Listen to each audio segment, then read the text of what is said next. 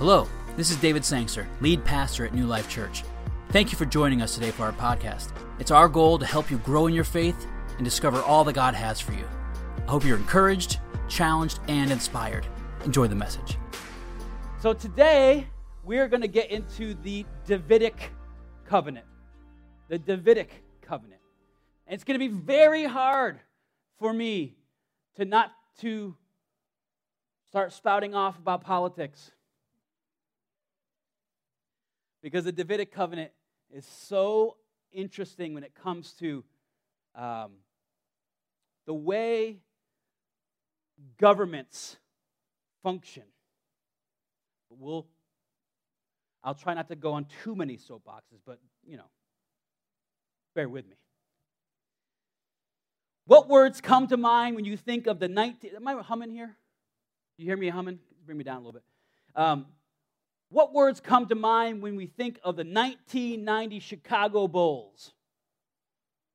Right? How about the 1970 Pittsburgh Steelers? Or the New England Patriots for the last, you know, 100 years? What, what word comes to mind? The word that I am going to say today is dynasty. Dynasty. Okay? Dynasty. That's the word used to describe a championship team that is royalty in their sport. Um, I love the fact that, uh, what's the, name? the Biles, the um, gymnast? What's her first name? Simone, yes. She has embroidered in like glitter on her outfit a, a, the picture of a goat. Greatest of all time. She's like, I'm here. I have arrived. You are seeing the goat. That is kind of arrogant, but okay, whatever. The um, there's there's people throughout the teams, people just say the greatest. I'd have to say, in my estimation, which is the only estimation that matters, Michael Jordan was the greatest basketball player ever to walk the earth so far. LeBron James fans, you can leave right now. Okay? No, just get out. You didn't live, obviously, didn't live during the Jordan era because there's just no way. He can make all the Space Jam movies he wants. He's never going to be Michael Jordan. But dynasties are an interesting thing. We have sports dynasties and we have political dynasties, like the kings and queens of Europe throughout the Middle Ages in the thousand years of Chinese dynasties. One thing happens to any dynasty eventually. Any dynasty eventually, though, they all get dethroned. They all get dethroned. No kingdom or dynasty lasts forever except the Davidic dynasty. So, the big idea for the message today is God made a covenant with David and is fulfilling his promise of an eternal kingly dynasty through the person of Jesus Christ. See how I said that? He is fulfilling. Okay, it's not over yet. Not over yet. God wants the people of Israel to understand, and then us to understand, that we are grafted into this, that the Davidic dynasty is not over yet. So we live in this tension. Now, before Christ, they looked forward to the dynasty. Okay? After Christ, we point back to Christ and we then look forward to his return. Okay? And this is the tension that we live in. All right. So God warns the people of Israel against their desire for a king. Okay, God warns the people of Israel. This is before the uh, after the Exodus, we get into what we talked about last week. We get into Numbers, we get into the Levitical uh, teachings, we get into uh, Joshua. When Joshua takes the reins, he starts bringing the people into the promised land. They start uh, defeating their enemies. God says, I, I will make your enemies my enemies. Remember, we said that last week? And they start to inhabit the land. And Joshua dies, and we have this period of the judges, which is just awful. It's just a continual yo yo of power between Israel and its surrounding nations. And it and the string of that yo yo is their relationship with God. Okay? They, they uh, reject God and they're far from Him. And then when they start to have a problem, they, they turn back to God and God pulls them right back into His hand. You see, so that's what happens. And God warns them against this concept of wanting, desiring a king. In 1 Samuel chapter 8, he lays it out pretty thick of what is going to happen when that king comes. He said in verse 11, These are the rights of the king who will reign over you. He will take your sons and put them into his use in his chariots, on his horses, or running in front of his chariots. He can appoint them for his use as commanders of thousands or commanders of fifties, to plow his equipment uh, for the chariots, uh, excuse me, plow his ground and reap his harvest, to make his weapons of war and the equipment for his chariots. He can take your daughters to become perfumers, cooks, and bakers. He can take your best fields, take a tenth of your grain and your vineyards, and give them to his officials and servants. He could take your male servants, your female servants, your best cattle, your donkeys, and use them for his work. He could take a tenth of your flocks, and you yourselves can become his servants. When that day comes, you will cry out because of the king you have chosen for yourselves. But the Lord won't answer you on that day. So God warns them against their desire for a king the king that they have chosen. Now, interestingly enough, we often think about, you know, it was wrong for Israel to, to have a king. Well, that's not necessarily true. I mean, even back in the Abrahamic covenant, a king was always part of the plan. Look at Genesis 17, verse 6. It says, I will make you exceedingly uh, fruitful, and I will make you into a nation. A king shall come from you. Kings will come from you. It was supposed to happen. Genesis 17, 16 says, I will bless her, and moreover, I will give you a son by her, meaning Sarah.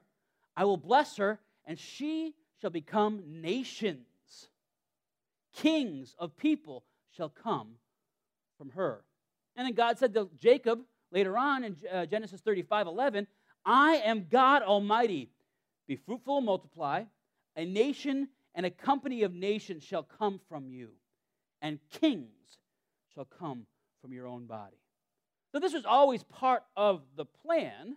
So, why is God warning Israel against a king? God knew, He not only knew that Israel would want a king, but He permitted it. God records that a king, in the, in the book of Deuteronomy, God records that a king must come from their own tribes. Can't be foreign. And then he lays some things out in Deuteronomy. He says, This is the following three important restrictions of a king. Ready? The king must not go back to Egypt for help, must not acquire many horses,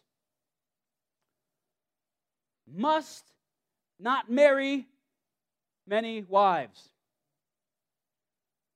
and no, uh, nor excessive silver and gold. These are all restrictions that Solomon, David's son and heir, violated with impunity. This guy was all over these things. Which goes to show, let me just, let me just, let me just step off for a second here. Solomon was one of the wisest men in history. Bible even indicates that he may have been the wisest man in history. So, why would he do this? Because of what the Bible said last week when we read it. When you are blessed, be careful that you don't forget where your blessings come from. See, he was king, but he wasn't God. And we forget that. We can forget that even in our own little kingdoms. So kingship was not forbidden, it was not a forbidden thing, and it was expected that God would give Israel a king in due time. Thus, the problem here was with the motives, the motives and the timing of Israel's request. As for motives, Israel wanted a king in order to be like the other nations. That was we want a king. We want to be like the other nations. This was a constant struggle for Israel. They constantly wanted to be like everybody that was around them. 1 Samuel 8 5 says, Behold, you were old, talking to Samuel. They're like, Samuel, you're old. And your sons do not walk in your ways. Now appoint us a king to judge us like all the nations. There's a huge problem here, twofold problem. One being that Samuel, in all his greatness as the judge of the prophet and judge of Israel, didn't bring his kids up right.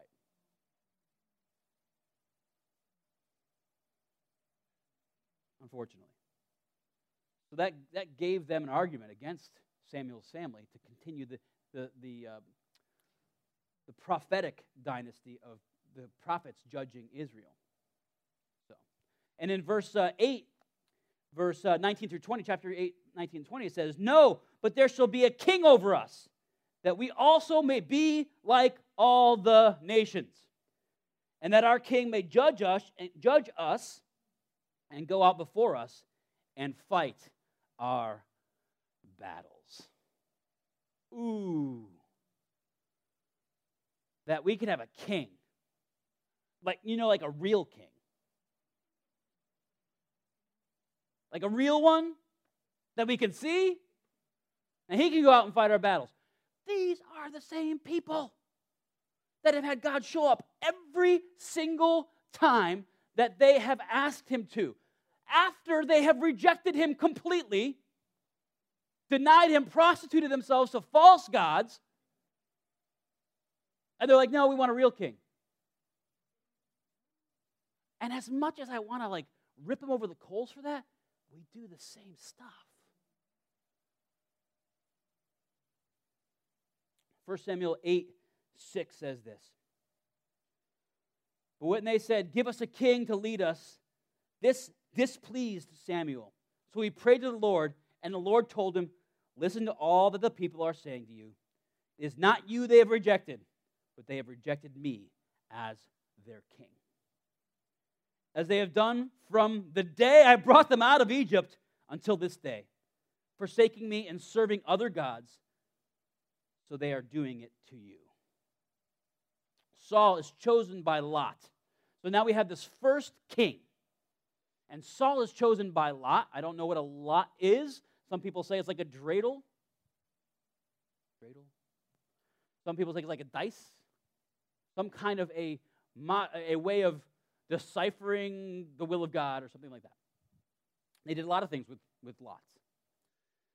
This displeased, okay, so they, they, they chose Saul to be their first king and is uh, anointed by Samuel. Very quickly does exactly what the people want. So Saul gets to be king, and guess what he does? What the people want him to do. And that is the inherent problem with human government. We're always concerned about what other people think instead of the higher standard. Okay? Um, so he obeyed what people wanted instead of what God wanted. There's many uh, stories of Saul just kowtowing to the leaders of the tribes rather than to what God said. Saul constantly bends to the pressures of the people instead of obeying the voice of God. Thus, he is rejected by God, and his dynasty ends with him. Not a very long dynasty. Not only is it not everlasting, it's just him. the dynasty of me. right? So when God gave the people Saul, he was giving them exactly what they wanted. Remember what he says earlier? The king that you choose will be this type of guy, and he will do these types of bad things. Um, so when God gave him Saul, he gave them like the stereotype king, like all the other kingdoms. I'll prove it to you. 1 Samuel 9. And this, see, if you're not coming out on Tuesday nights for Bible study, you're missing out on a lot because I learned this particular thing from Tuesday night. I had never seen this before, and Michael opened my eyes to this particular part of Scripture. It's like a introduction to a person, and this introduction to a person shows their stature. So we're t- uh, studying about the book of Micah on Tuesday nights, and Micah had a very nothing introduction, meaning he was like a nobody. Whereas you're going to see that Saul has a very different introduction. Verse, uh, 1 Samuel 9 1. There was a prominent man of Benjamin named Kish, son of Abiel, son of Zeror, son of Bechorath, son of Ephiah. I'm butchering those names. Son of a Benjamite. So what he's saying is this is that this person, Saul, is very important because he has this, this uh, pedigree. Right? So this is what they wanted. They wanted the king like everybody else, you know, good pedigree, ancient family. He had a son named Saul, an impressive young man. There was no more impressive among Israelites than he. The ladies loved him. He stood a head taller than anyone else. He was literally a head taller than all the other weaklings, you puny boys. He was, he was the guy, which, which, which opens up a whole new uh, look at the confrontation with Goliath. If Saul was head and shoulders above all the other men, who should be out there fighting the, the giant? Saul. He was the, he was the cream of the crop, right? Is exactly what they wanted. But it wasn't good. His reign was compromised. 1 Samuel 13, 14 says, But now your reign will not endure. The Lord has found a man after his own heart. The Lord has appointed him as ruler over his people because you have not done what the Lord commanded. I want to stop. I am going to get a little soapbox here. We live in a democracy, democratic republic, to be exact. But the genius of our founding fathers was this this concept of one nation under God. One nation. Under, When you take that under God part out, you open yourself up to all kinds of problems. You just do. Now, listen, as we talk about David, we're going to hear about how he did not live up to the standards all the time that we would want to see happen. And America hasn't either. We haven't. Let's just be honest. But here's the thing if we were to stay one nation under God, then we can grow to be more like God. But when we take God out of the equation, then who is the real ruler? Me. Man. And I'm telling you, if that's what we want, that's exactly what God will give us. That's exactly what He has given us. And we need to get back as a nation, as a people, to understanding that our prosperity, whatever you want to call it, is completely based on the lordship of Jesus Christ over our hearts. over our families, which is the first institution established by God, then over our communities. If we can do that again, then maybe we can start applying some of the national promises of God that are in the scriptures. But He's going to give us exactly what we want. And unfortunately, what we want right now is to be our own master. We live in a very hedonistic society. We got to be cautious that we don't follow the same patterns. You know what it says? You know, the, the wise man once said, if you don't remember the past, you're doomed to repeat it. And that's one of the great things about Scripture, is it shows us what not to do before we don't do it. Right? So, when God chose David, he selected someone that was worthy of the job. 1 Samuel 16, 5 through 7 says this. Speaking of Samuel, he consecrated Jesse and his sons and invited them to the sacrifice. When they arrived, Samuel saw Eliab and said, Certainly, the Lord's anointed stands before me. Why did he say that? Because he looked like Saul. He looked like Saul. So he's like, well, that's what a king looks like. But forgetting that Saul's looks got him nowhere, Saul's stature got him nowhere. So this is what God says. But the Lord said to Samuel, Don't look at his appearance or his stature, because I have rejected him. I don't know if he rejected him as a person, but just not, he's not going to be the king. Humans do not see what the Lord sees, for humans see what is visible, but the Lord sees the heart.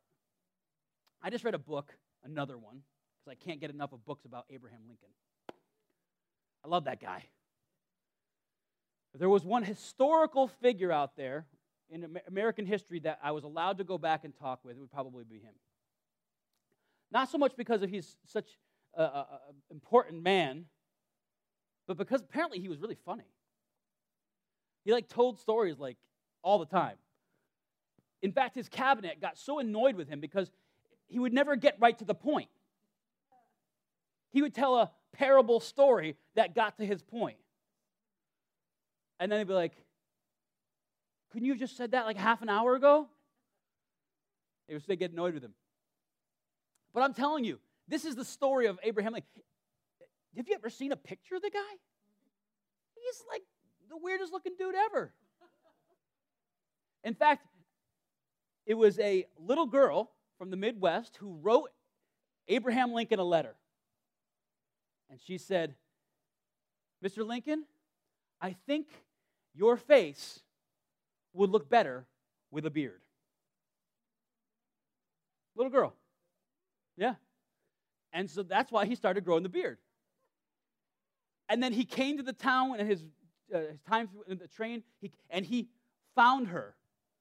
And like I said, how do I look? I think that's a cool story. Come on, that's a cool story. But the idea is this I mean, some of the greatest people that we know are people of humility, not necessarily the ones that we think from their out, because God looks at the heart. We're so infatuated with this very thin layer organ that is skin. So infatuated with it. That rejected him. Man looks at the outward appearance, God looks at the heart. In Acts, we have this confirmation that David was a man after God's own heart. Acts 13 22. After removing him, being Saul, he raised up David as the king and testified about him I have found David, the son of Jesse, to be the man after my own heart, who will carry out all my will. Think about that. Why was Saul rejected? Because he wouldn't carry out God's will. Why was David lifted up? Because he would carry out God's will. Now, those of you who know your Bible, you know that David had some major issues in his life. Major. So, how could God call David a man after his own heart? Being after God's own heart doesn't mean he's like a chip off the old block. Like he's like little God. Like he's like God. That's not what it means. Like, hey, buddy, give you a noogie. No, it's not. That's not what he's talking about. It's not like, you know, a man after God's own heart means that you're just like God or like you're like a, a clone. It means that he loved God's law and sought to follow it. He failed at times, miserably. But after his sin, he sought and received the Lord's forgiveness. God doesn't need perfection, he needs affection. God doesn't need affection, uh, perfection, he needs affection.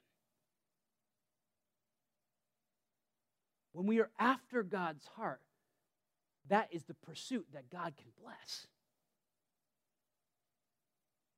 Ask yourself this question Are you someone who pursues God? Maybe you're thinking, I don't know what you mean by that.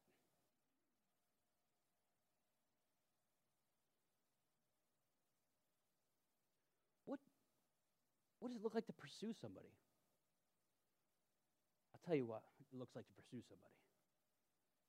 Lisa and I are coming up on our 21 year anniversary next week. Good on her.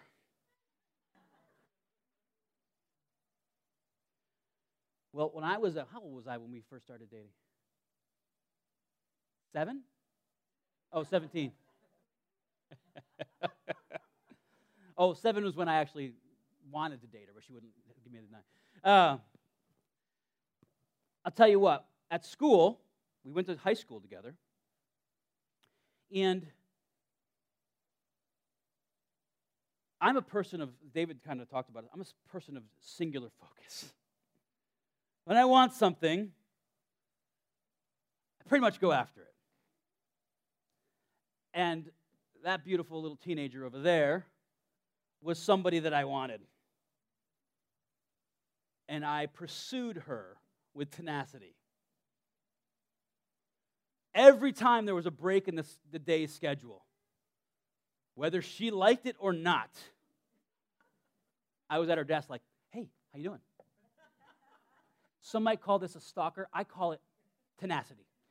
Um, how you doing? How's your day going? Fine. Same as it was half an hour ago when you came over here. I wrote her poetry. I wrote her songs. I visited her at work. One day she was taking a college course, and uh, I went to the college, and I see she's the oldest of seven kids. So when she would go to college, she would drive the big 15 passenger van to college, right? so it's easy to find her car. So I, I bought her a rose, and I wrote her some poetry, and I put it on her side view mirror, and then I left. That's the coolest thing, guys. Don't stick around to watch. Be confident enough to leave. Is gold, guys, little guys. Write it down. You know, uh, the idea, and then and then she she got it, and that night I'm like, I'm waiting by the phone because I know the call's coming, and it came. Tenacious. To pursue somebody is to try with everything you have to grow closer to that person, to know that person.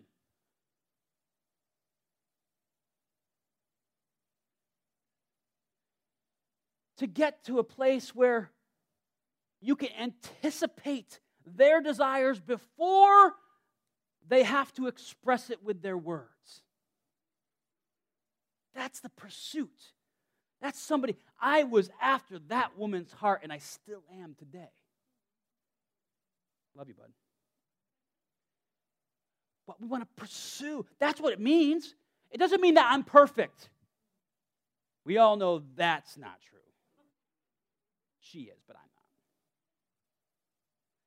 We, we, that's not what it means to be after God's own heart, to be perfect. It's about the pursuit. It's about someone who is after, tenaciously after God's own heart. So I'm going to ask you the question again.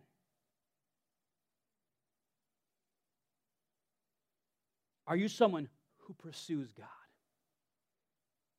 Think about it. Are you someone who pursues God? Are you a God acquaintance? You know that the church is called the bride of Christ. It's hard to be the bride or the groom of an acquaintance. Got to get to know each other. Are you chasing after the heart of God? If the answer is yes, then in spite of your imperfection, you are primed for God to do something awesome in and through your life. He doesn't need perfection, he needs affection. When, we ha- when he has that, he can use us, and it's an amazing thing.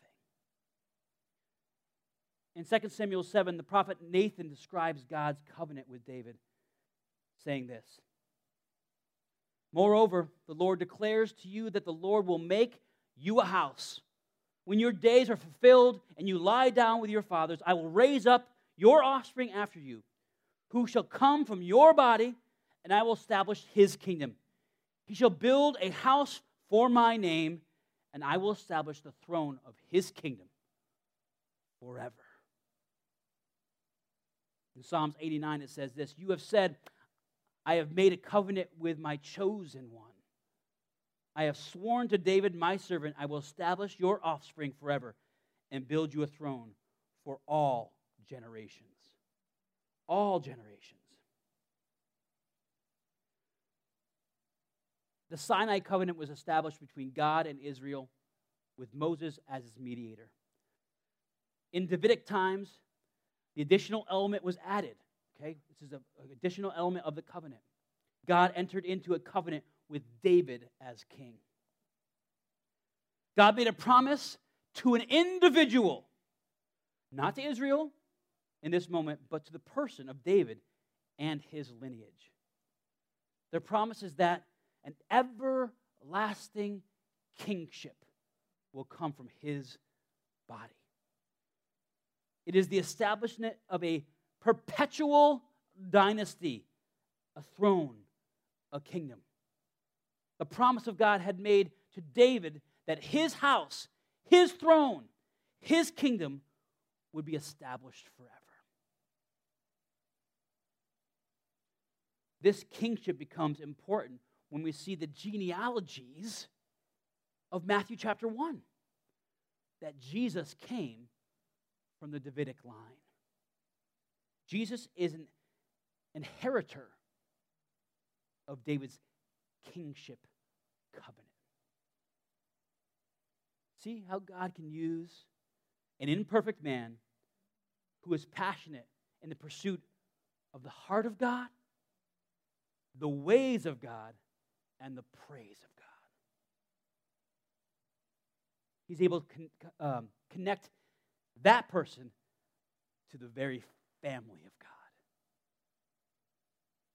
Think about that. The Davidic line goes all the way to Jesus, and then God grafts in the Son of God into the line of David. David's family now is part of God's family tree. That's awesome. That's awesome. And he says he does that to us by adoption through the cross. That's cool. He's grafted us into his family through the redemption that comes. Redemption from our stupidity, redemption from our failures, redemption from our inadequacies, redemption from our foolishness, our rejection of Him, a rebellion. Because we're not perfect. But God's not after perfection, He's after affection. that person can be an instrument that will change the world. Just like David, change the world. Let me ask you again Are you a person who pursues God?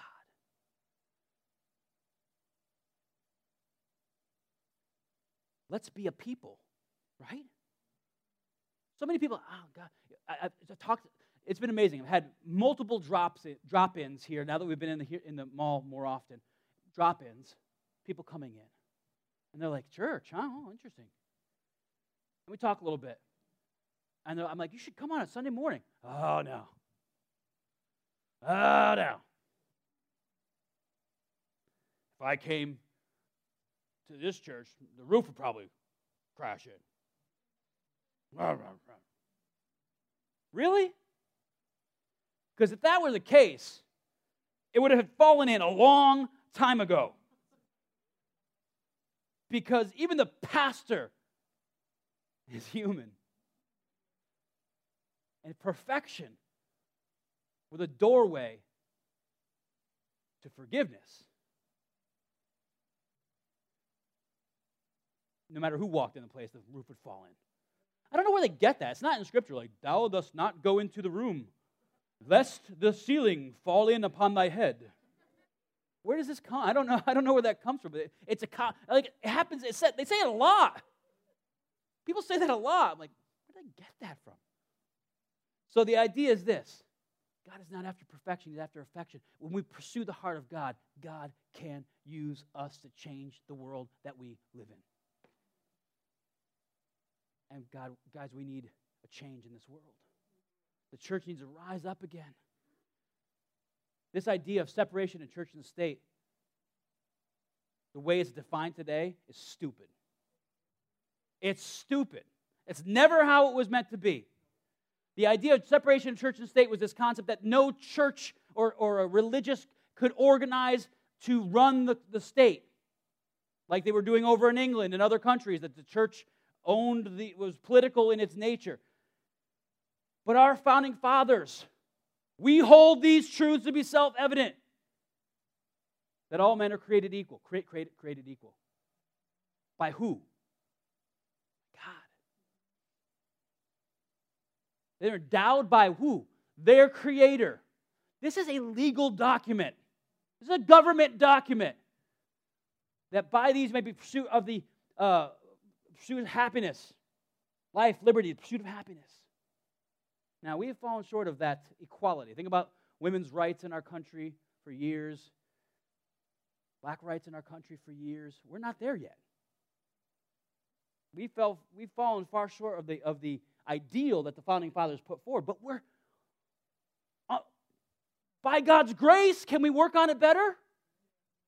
Can we be better? Because we're pursuing Him. We're not going to do it if we pursue us. Anyway, that's another soapbox. It has nothing to do with the ending of this message. Sorry. It just ticks me off, okay? But the church needs to rise up and be the church in every sphere of the world. We can't say, oh, we can't go in there. That's, you know, politics. We can't go there. Or we can't take this to the schools because, you know, that's academia. Garbage. Under we are all should be under God and live that way no matter where we are. Lord, God, help us to be passionate pursuers of you no matter where we are. God, we thank you that you don't require perfection, but you desire affection. People who are going to be passionately pursuing you no matter where their life is. And God, your promises are there for us. For those who do this, if my people who are called by my name will humble themselves and pray and seek, seek, pursue my face. Think about that. Then you hear. Oh my gosh, you hear and you heal. God, help us to be that people. And as the church, help us to spur one another on to faith and good works as people under the lordship of Jesus Christ. We love you. Help us to figure out, pursue ways to show you how much we love you, even more than we are right now. Jesus' name, amen. Amen. God bless. Have a great, great